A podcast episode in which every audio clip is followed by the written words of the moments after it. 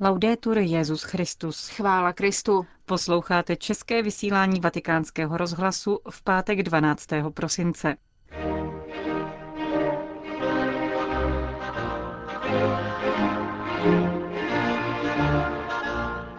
Aktuality z Vatikánu a po nich promluva otce kardinála Tomáše Špidlíka. To uslyšíte v našem vysílání, kterým vás provázejí Johana Bronková a Markéta Šindelářová.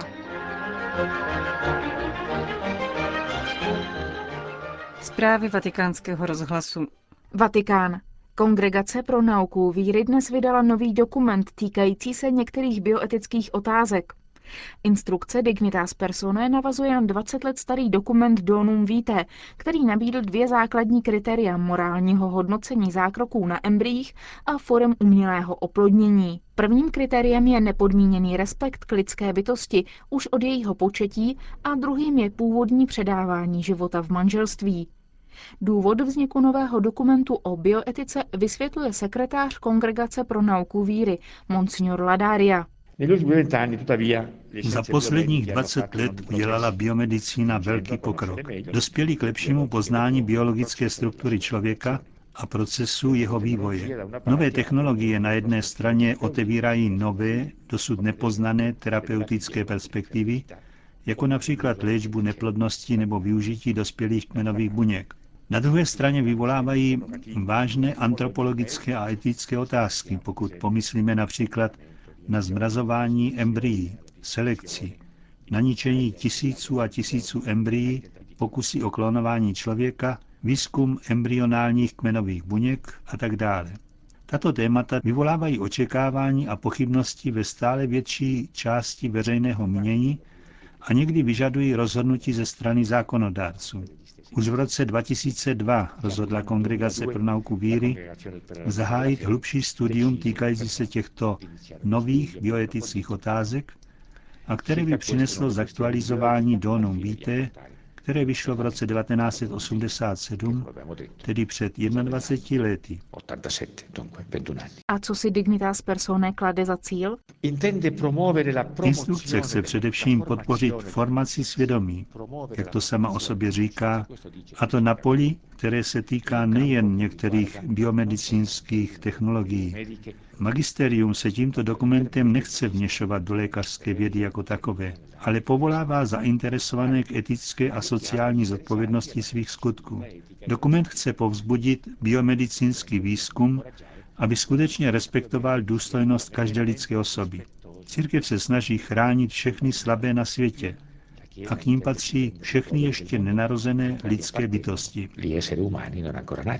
Říká k novému dokumentu o bioetice sekretář Kongregace pro nauku víry Monsignor Ladaria. Neoficiální pracovní překlad dokumentu najdete na našich internetových stránkách v rubrice Speciály. Vatikán. Recepcí a budoucností ekumenického dialogu se v těchto dnech zabývá Papežská rada pro jednotu křesťanů, schromážděná na svém plenárním zasedání. Dnes dopoledne přijal její členy Benedikt XVI. V promluvě vyjmenoval úspěchy z poslední doby, zejména zlepšení vztahů s pravoslavnými církvemi a starými východními církvemi, jak na poli teologického dialogu, tak v upevnění ekleziálního bratrství. Připomněl zvláště dokument smíšené katolicko-pravoslavné komise na téma církevní společenství, konciliarita a autorita, který, jak dodal, otevírá pozitivní perspektivy v reflexi o vztahu mezi primátem a synodalitou v církvi. Papež dále zmínil reflexi Papežské rady nad tzv. Harvest Project, totiž zhodnocení výsledků čtyř důležitých dialogů, které probíhají od druhého vatikánského koncilu. Jde o dialog se Světovou luteránskou federací, s anglikánským společenstvím, se Světovou radou metodistů a se Světovou aliancí reformovaných církví. Drazí bratři a sestry, v mnoha oblastech se ekumenická situace měnila a mění se dále. To nás vede k úsilí o upřímnou konfrontaci. Objevují se nové komunity a skupiny, dochází k profilaci nových tendencí a někdy dokonce k napětím mezi křesťanskými komunitami. Proto je důležitý teologický dialog, který se dotýká konkrétního prostředí života v různých církvích a církevních komunitách. Ekumenismus nás vybízí k bratrské a velkorysé výměně darů. Svědomím, že plné společenství ve víře, ve svátostech a ve službě zůstává úkolem a cílem celého ekumenického hnutí. Pulzujícím srdcem tohoto náročného úkolu, jak to jasně formuloval druhý vatikánský koncil, je ekumenismus duchovní. Uzavřel Benedikt XVI. k členům Papežské rady pro jednotu křesťanů. Vatikán. Svatý otec přijal členy biskupské konference Tajvanu, kteří jsou v Římě na návštěvě ad limina apostolorum. Svatý otec zdůraznil, že v jednotě, v biskupské kolegialitě je síla, která posiluje k hlásání evangelia. Papež ocenil spolupráci biskupů na šíření radostné zvěsti mezi nevěřícími i posílení role farností. Mezi dalšími prioritami práce biskupů jmenoval kněžskou formaci a průpravu katechetů, která je zásadní také pro posílení křesťanských rodin, které jsou domácími církvemi a místem prvního hlásání Krista.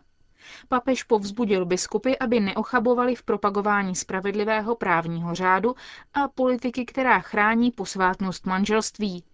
Benedikt XVI. se pochvalně vyjádřil také o práci biskupů na podporu migrantů a zdůraznil, jak je důležité zachovat přátelství k bratřím v kontinentální Číně. Vy a křesťanští věřící na Tajvanu jste živým znamením toho, že ve spravedlivé společnosti se nikdo nemusí bát být katolickým věřícím a dobrým občanem zároveň. Modlím se za to, abyste jako část velké čínské katolické rodiny byli i nadále duchovně spojeni se svými bratry v kontinentální Číně. Řekl papež v závěru promluvy k tajvanským biskupům. Vatikán. Benedikt XVI. přijal na další audienci delegaci z Dolního Rakouska v čele s hejtmanem regionu Erwinem Prölem, biskupem ze Sankt Pölten monsignorem Klausem Kingem a starostou města Gutenstein Johannem Seperem. Právě z této části Rakouska totiž pochází vánoční strom, který zdobí svatopetrské náměstí. Delegaci doprovázeli mladí zpěváci z Altenburgu a hudební soubor z Círsdorfu. Z okna své pracovny budu i já při každém pohledu znovu s radostí obdivovat strom stojící u jeslí. Jeho rozsochatá silueta, zeleň i světla na větvích jsou symboly života. Odkazují nás k tajemství svaté noci. Kristus, Boží syn, přináší do temného, chladného a nevykoupeného světa, do něhož se rodí, novou naději a novou zář. Když se člověk nechá dotknout a osvítit světlem živé pravdy, kterou je Kristus, zakusí vnitřní pokoj srdce a stává se strujcem pokoje ve společnosti, která tolik touží po smíření a po spáse. Řekl Benedikt XVI. při audienci delegace z Dolního Rakouska a poděkoval všem, kdo se podíleli na dopravě Vánočního stromu do Vatikánu.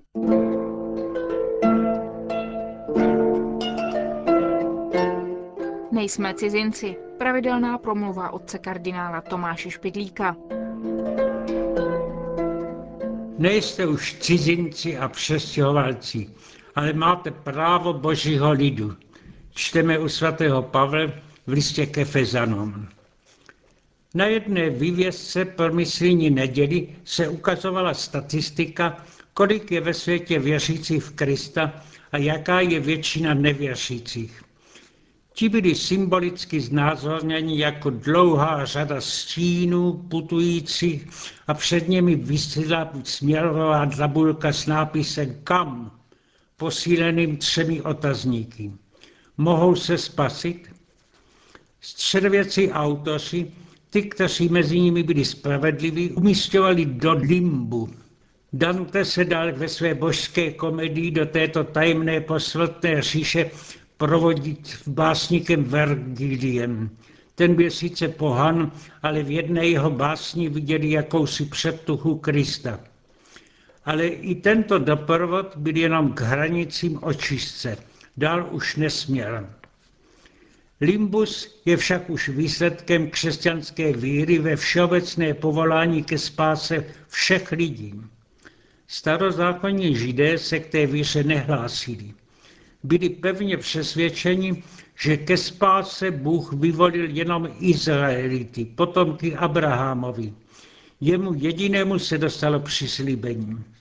V této souvislosti porozumíme tomu, co je tak těžké k pochopení pro moderního čtenáře starého zákona. Cizí národy jsou považovány od Židů za klaté. Při obsazování Palestiny Bůh nařizuje, aby je nemilosrdně vyhubili a aby všechny jejich posvátnosti zničili. Smrti jsou stíháni dokonce i ti Izraelité, kteří by prokletých národů ušetřili. Jak do této souvislosti zařadíme obrácení svatého Pavla, který byl povolán, aby přinesl spásu právě těmto cizím národům. Objevujeme tu zcela neočekávaně boží osvícení. Ale i to mimoděk zanechává v nás trochu pochybností. Jak je taková radikální změna postoje vůbec možná? Nemůžeme přece říci, že to, co Bůh učil ve starém zákoně, byl omyl. Máme se přece obrátit k novému zákonu a zanechat starým. Udělal tak svatý Pavel, byl si až velmi dobře vědom své staré židovské tradice a vyznával na dosmrti, že je potomkem Abraháma. Jeho obrácení tedy bylo zvláštního rázu a podle jeho příkladu se vybízejí křesťané k obrácení častému a stálému. Jeho ráz je naznačen v řeckém výrazu, který se tu užívá, metanoja. Noja značí lidskou myšlenku a meta chce ukázat, že se její chce význam překročit. Podobný byl postup myšlení svatého Pavla vůčímu starému zákonu. Na počátku zachovával jeho předpisy mechanicky. Omazoval jeho platnost jenom na židovský národ. Tento úzký omezený význam překročil osvíceným božím. Začal jeho předpisy chápat duchovně a tím se stali platnými pro všechny národy. Ti se pak stali syny Abrahamovými duchovně. Mají účast na příslíbech božích jemu daných. Tento postoj mu schválili i svatý Petr při setkání v Jeruzalémě. Tento postoj zaujatý při tomto setkání apoštolů, které můžeme nazvat jako první církevní sněm, měl ovšem rozhodný vliv na dějiny církve a její univerzální charakter. Ale neuvědomuje si však, jak je aktuální i pro dnešní dobu. I dnes se hranice křesťanů neobvykle posunují. Na jeviště světa vystupují národy, které žili podle svých starých tradicí. Politikové od nich žádají, aby přijali evropskou kulturu a demokracii, jenom tak se mohou zařadit do společenství ostatních. Má hájit stejnou pozici i církev v případě přijetí křesťanství otázkou se speciálně zajímal ruský básník a myslitel Věčeslav Ivanov. Jeho osobním zájmem bylo studium různých kultur světa. Kolik duchovní námahy stálo miliony lidí, aby kulturu vytvořili, a to všecko muselo vyhynout v tolika různých kulturách světa. Čeká to také kulturu naši. Ivanov hledal v minulosti a tam skutečně našel jednu, která nezahynula. Kultura starých židů. Dodnes se na světě modlíme jejich modlíby a učí se děti jejich historii. Čím se to stalo? Dostalo smysl kristologický a tím zůstala živou. Dejme tedy i našim národním tradicím smysl v Kristu, to je jediný způsob, jak je zachránit kolik závěrů politických a ekumenických z toho plyne, tak se i žid Pavel stal apoštolem národu.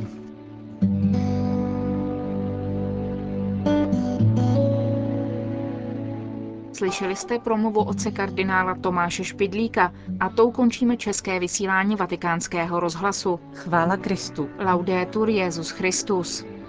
thank you